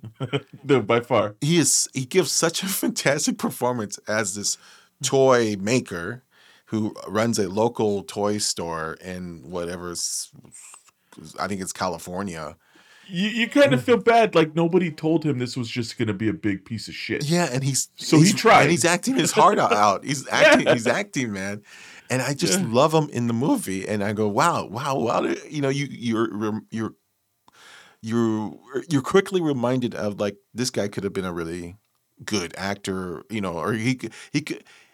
This guy was once a very good actor and and a, and a lovable guy. I mean, he's such a lovable character, even though uh, I don't think he makes sense in the movie. I don't think any of this no, makes sense. his his character doesn't make sense. His lines don't make sense. And this, but yeah, he he he's a true master of his craft. You know, he Mhm. didn't he didn't come at it like he didn't phone it in. I mean, Yeah. this guy's like legit. Hits hits his marks, hits uh, what, what emotion he needs in the in the scene, and then he's fantastic. Let me play a, like a, a clip where he is uh, confronted. Wait, wait, but just for anybody who, who's gonna see this, I just have to warn you. There's some really visual weird shit Mhm. with makeup effects and people being like toys and not being toys and dude like when the kids dress up as the toy thing dude that weirded me out I'm for real it's like because they do the hard lines where it should have been a fake head you know what i mean Yeah, There, there is. I would say this not to give anything away because we have actually spoiled a lot of the first two episodes and or the first two chapters. Uh, I think this is best watched not knowing that much about the movie. Uh, I would say this. It's kind of like a dark version of Pinocchio in this film. That that Mickey Rooney is kind of a a, a, a Geppetto type of character. Uh, Geppetto. yes, exactly. And I don't know if he. I, I wonder if this was.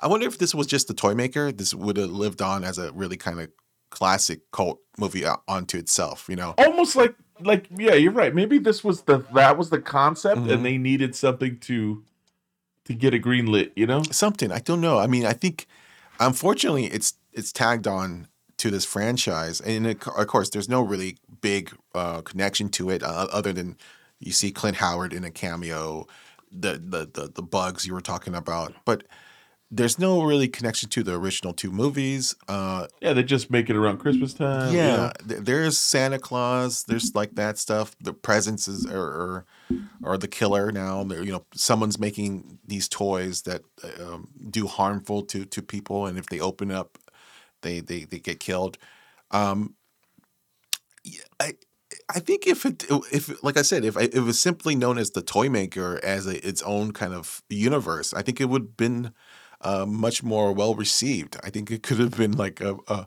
a cla it could have probably spawned its own sequels if it if it if it didn't have this attachment to Silent Night, Deadly Night. But uh, let me play you a clip of what Mickey Rourke or uh, Mickey Rourke, uh, Mickey Rooney does in this uh, or what he provides for this film. He's it's uh, he's great. He's fantastic. Sarah! What in God's name was Pino doing in my house? What? He was in my bedroom. He scared me and Derek half to death. Oh, that must be some mistake. Pino was with me all day. Don't lie to me, Joe. I saw him. Pino wouldn't do anything like that. I don't want to hear it.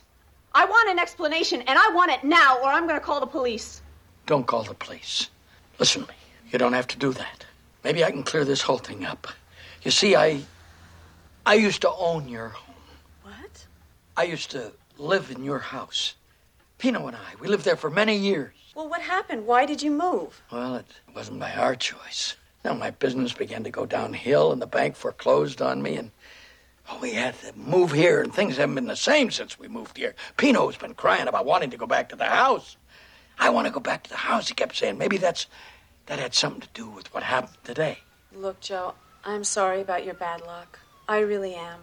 But just because you used to live in the house, it doesn't give Pino license to break in whenever he feels like it. I have a little boy at home. I can't have him doing that. Of course, I understand, Sarah. Understand this. If it happens again, I will call the police. Sarah, it's not going to happen again. Hear me? It's not going to happen again. Okay? Okay. Give that man an Oscar. you know what the best part is? It's okay since you know this is just all audio. Audio. Yeah. It's her lines against his. Right. And the difference between the way they're delivered and said. Night night and day. Yeah. It's like she's on stage and she's trying to yell so that the the mics pick her up. You know what I mean? Yeah. And he's just like he's he's really into it. Like he's there, man. He he did live in that house. You know what I mean? Pino's not going to do this again. I didn't realize. Let's get this straight. I, I now Pino. There's. I didn't realize the. Well, Pino is very short for Pinocchio, so I didn't. Re- I didn't get that until I watched uh, rewatched that scene right now. I go, oh, okay, okay. So Yeah. you know where that go- it's going.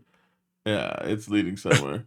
I unfortunately, it's like I was saying, it is attached to Silent Night, Deadly Night. I think this could have been its own franchise. I think it- really, it's funny though because there is like I've seen I haven't seen the movie or I don't remember seeing the movie, but there is I know there's a satire horror movie for Pinocchio.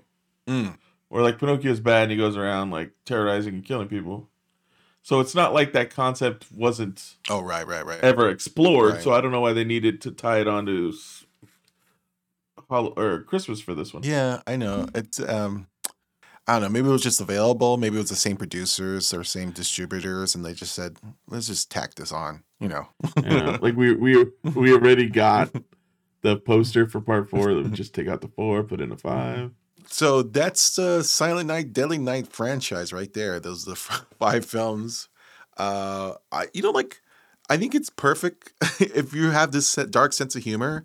I would say watch Toy Maker Yeah. first, uh, and then Well, no, no. I'd still say watch one. yeah, I guess so. Like me for yeah. if you like, sla- yeah, if you're into slasher films and you're into like some of that kind of gritty early '80s stuff, yeah, it's Silent, Silent and uh, yeah, I should say Silent Night and Deadly Night is a kind of classic cult slasher film. yeah, you almost want to pay homage to the original, even if it has nothing to do with Mm-hmm. it or the movie's ended up so far away. Just give it its due. Mm-hmm. Just give it a give it a watch. Put it on the background when you're making Christmas cookies or something. but five is a definite must watch. It is so weird. It's to me, it's like creepy weird, but it's also. I it's I don't know. It's worth a watch. It's definitely it's the cheesiest of all. Yeah.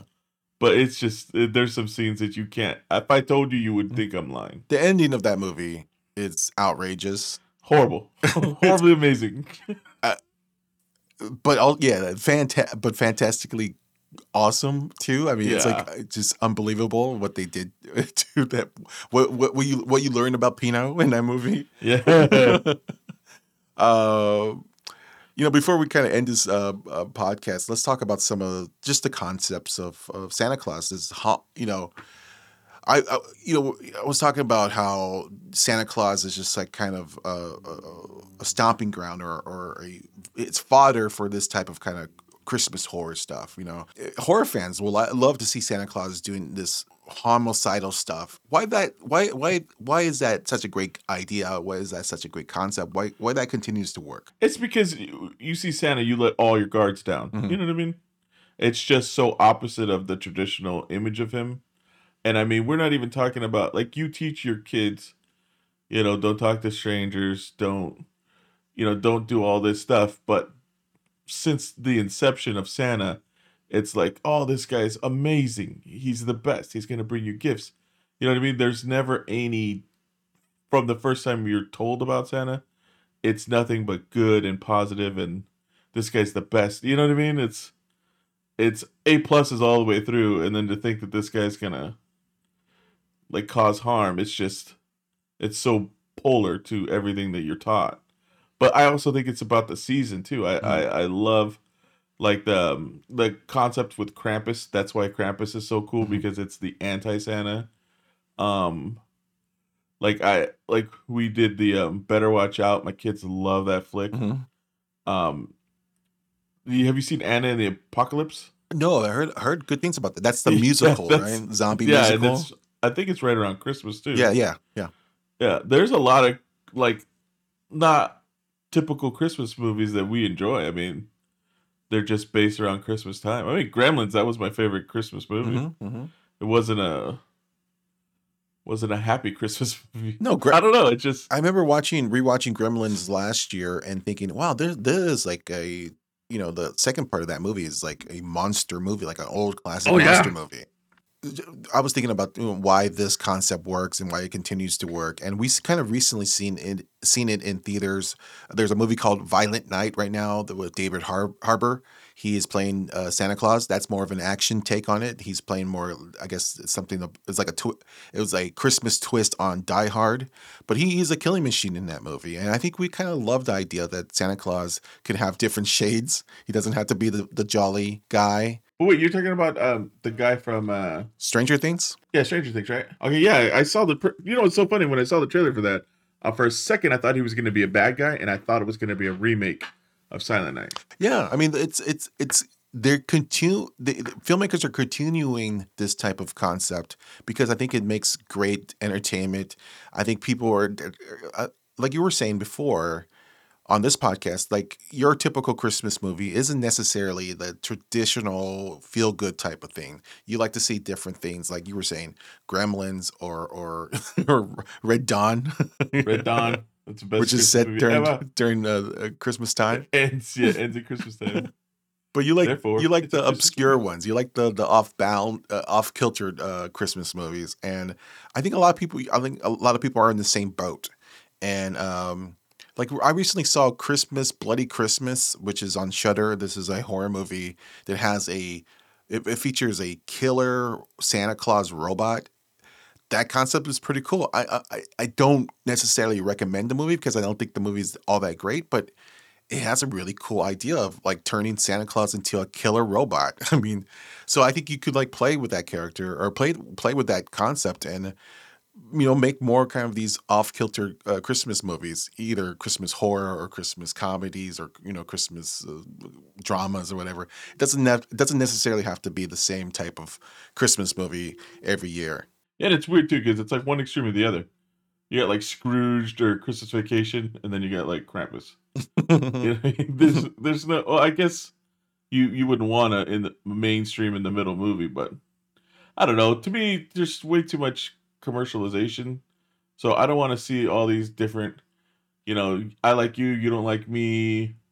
It's Christmas time. Now you're gonna learn to love me, but I moved on. In the end, we're boyfriend and girlfriend. You know what I mean? It's Mhm. like, dude, my wife and daughter watch all those, so it's constantly on TV.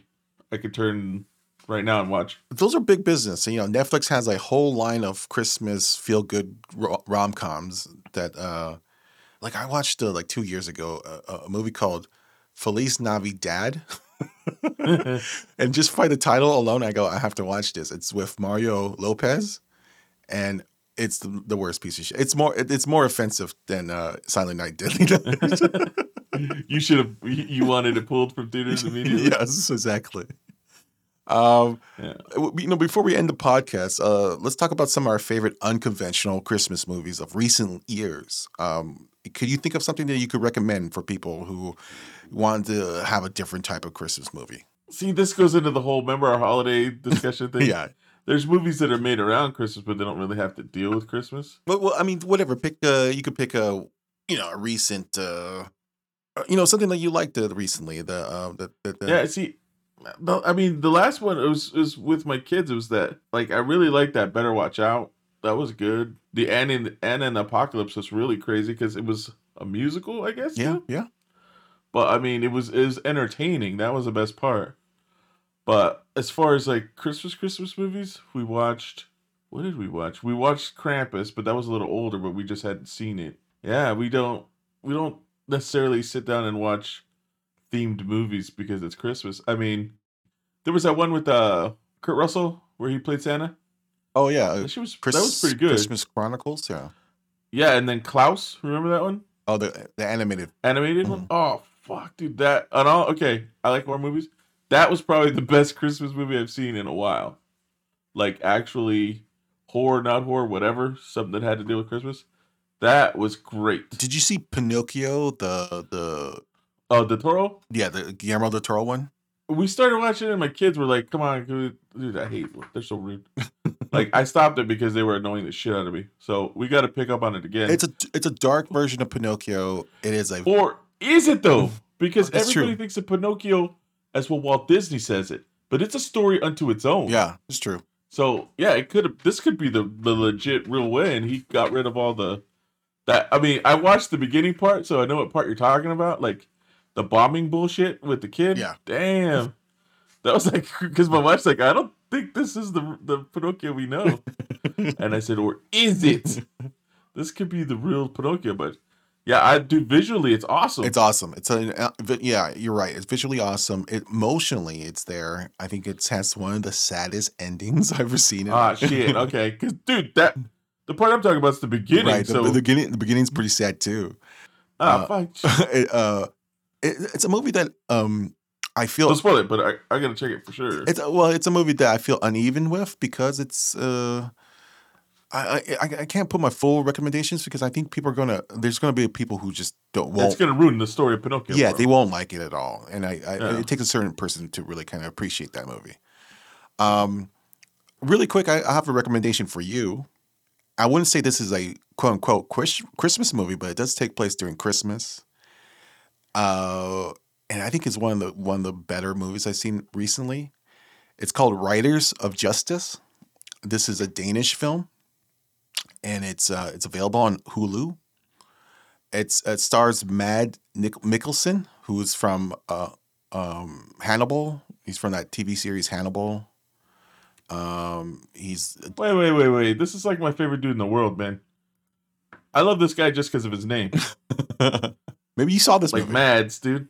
Oh, you know what? I got this on my queue. Watch it. It's I didn't watch it, man. I remember when it came out. Like I remember the trailer for it too. Yeah, it's fantastic. It's it's kind of like a serious take on Taken, the idea of Taken, like what you know, like the Liam Neeson movie. Like, what does an older guy do? What kind of what's the psychological makeup of a guy who would do that to go on a like a on a revenge rampage? But it's also a very dark comedy. It's funny. Actually, I found myself really laughing at the movie too, in a, in a Pulp Fiction type of way. You know, and you would know what scene I'm talking about. It's very dark. It's very comedic. I thought it's brilliant. I, it's it's set against Christmas, so it's not your typical Christmas movie. What is he? He's what a Finnish or He's a Danish guy. He's a Danish actor. He's a, and in the film, he is a uh, soldier who is uh, serving in Afghanistan. His his See, I gotta learn Danish, man, because whenever I look up this fool, most of his movies are like before he started getting in American movies. But this guy, everything he's in kicks ass, Right. dude. Yeah, he's awesome. this guy, I love him, dude. Like I would just hang with him. I don't know what he's saying because I don't speak Danish, but I'll pick it up fast. Like even when he was just uh the fool with uh, King Arthur, man, who got with the hawk. Uh huh. Dude, the guy was badass. Like, oh, okay, everybody in King Arthur thing, hey, you're all badass. But who's got a hawk? This fool, you know what I mean? He still had to be above. And then I never watched the Pusher series, but I did watch um uh Valhalla Rising. Mm-hmm. Dude, that shit was amazing. I and it's so funny because when it was over, I was like, I loved it. I cannot recommend it to people because they're not gonna be able to Mm. it's just a lot of movie for them. And I did it. I recommended it for one dude, and it's so funny because I didn't think he'd like it, but he likes the guy, and uh, he loved it too, man. And it's so funny because when I first watched it, it was in the middle of the night, Valhalla Rising, and it, I remember it feeling like it took forever. Like I thought it was like a four-hour movie, it's only like it's a solid what two hours Mhm. or no hour and a half. Maybe I watched the director's cut or something. but yeah, dude, I know I love this guy. Except you know what's so funny? I, did, I never watched the show, the Hannibal show. Oh yeah, yeah, yeah. Yeah, I'm not a big show show guy, but yeah, everything this guy's in, he is so good. Well, yeah, he's probably. I guess because Hannibal played for what four seasons. I think people most know him from that, or at least American Especially, audiences. yeah, people, yeah, that aren't gonna watch subtitle shit. Yeah, they might know him from the James Bond villain. It was in Casino Royale. Um, he was in another great movie called Another Round, which is a Danish film that was I think came out the same year as Riders of Justice. Um, but that got like an Oscar nomination. That was a pretty decent film. But uh, Riders of Justice, just to give you a really quick story on, on it, uh, he is uh, he's a soldier from Af- Afghanistan. His wife is killed in a train accident uh, that his daughter was also in. So he's rushed. He's he has to go back to his uh, home. Um, he has to. He's called from the battlefield to go back to his home to take care of his daughter. He doesn't have a, the greatest relationship with his daughter. He's like this tough military dude, and uh, there's another storyline where the another guy on the train. He's a mathematician. He's kind of like a chaos theory guy, and he comes up with this theory and he, the the reason he's part of this kind of storyline is because he gave up his uh, seat on the train to uh, Mads uh, Nicholson's uh, wife, so he kind of feels guilty, and so he comes up with this theory because he's a mathematician that it just this couldn't just happen randomly. This, this must be some kind of reason, and he finds out that there was a Nazi, a neo-Nazi uh, gang leader on the train who was set to talk Okay, you're not getting into the spoiler, are you? no, no, this is all kind of beginning. he's on on uh, uh he, he uh, neo-Nazi gang leader who's on the train as well, and he is supposed to be a key witness in a in a trial, and so and he dies in the in the in the train accident. So he believes that there's a connection and there's a conspiracy, and so he takes this theory to Mad Nicholson, and they go on a revenge plot. Oh, I'm in. the movie's fantastic because we it's it's it's about kind of the psychological makeup of someone who goes on a revenge. It takes all that kind of seriously. It also takes takes uh, the whole kind of idea of why we fall for conspiracies and stuff like that. But it also has this dark comedic tone. It's there's parts of it I, I was laughing out loud about how stupid some of these people are because like he the, the mathematician has a couple friends that help out and they, they start this kind of um, they make they make this kind of small unit of of, of vigilantes you know? Uh, I think it's a brilliant film and it it it, it it's set during it's set during Christmas and ends on kind of a Christmas image. And I think it's like the most unconventional Christmas movie you'll find that I think you you particularly will love. And I, I Yeah. recommend you check it out. Check it out with your family. I think they will love it too. Yeah, because I remember the trailer and I remember. No, no, I want to enjoy it, so I'm going to check it without them. I don't need them bitching and complaining and when's who's this guy and what's happening. Dude, they don't pay attention. Remember Tony? He doesn't pay attention, then asks us what's going on, and then while we're telling him what's going on, we miss part of the movie. yeah yeah exactly what those assholes do. no, but I check it out. And you know what's f- so funny? I just pulled up his filmography because I know I've seen a movie of his kind of recently. Mm-hmm. You seen the movie Polar? Oh no no I heard that's the Netflix one no uh, Dude, that one is insane. I started watching with my kid, and I'm like, dude, you're gonna have to leave the room. I mean, he's badass in it, but there's like, it, uh, it almost turns into a, a porno, man. It's pretty, it gets pretty raunchy pretty quick. But yeah, no, uh, yeah, I definitely got to check out that movie. But if you can, check out Polar. It's pretty good. All right, all right. Like anything he's in, yeah, and it's he's a great actor. It's a great actor. great. Uh, yeah. I guess that was. We should say that's it for this uh, episode. This is our Christmas episode. Hopefully, I'll have it out by before Christmas. I was day late for Thanksgiving for our Thanksgiving episode. Hopefully, I get this out earlier. Uh, I think this is going to be our last episode for the year. Um, Probably. So I want to say have a great Christmas. Have a great New Year's. Uh, um, and thank you for listening to Terror Tinos. And we appreciate you if you are listening to this. And if this is the first time, please check out our older uh, episodes. You could go to www.terrortinos.com or you could go to your favorite uh, podcast platform and you should you should be able to search us there.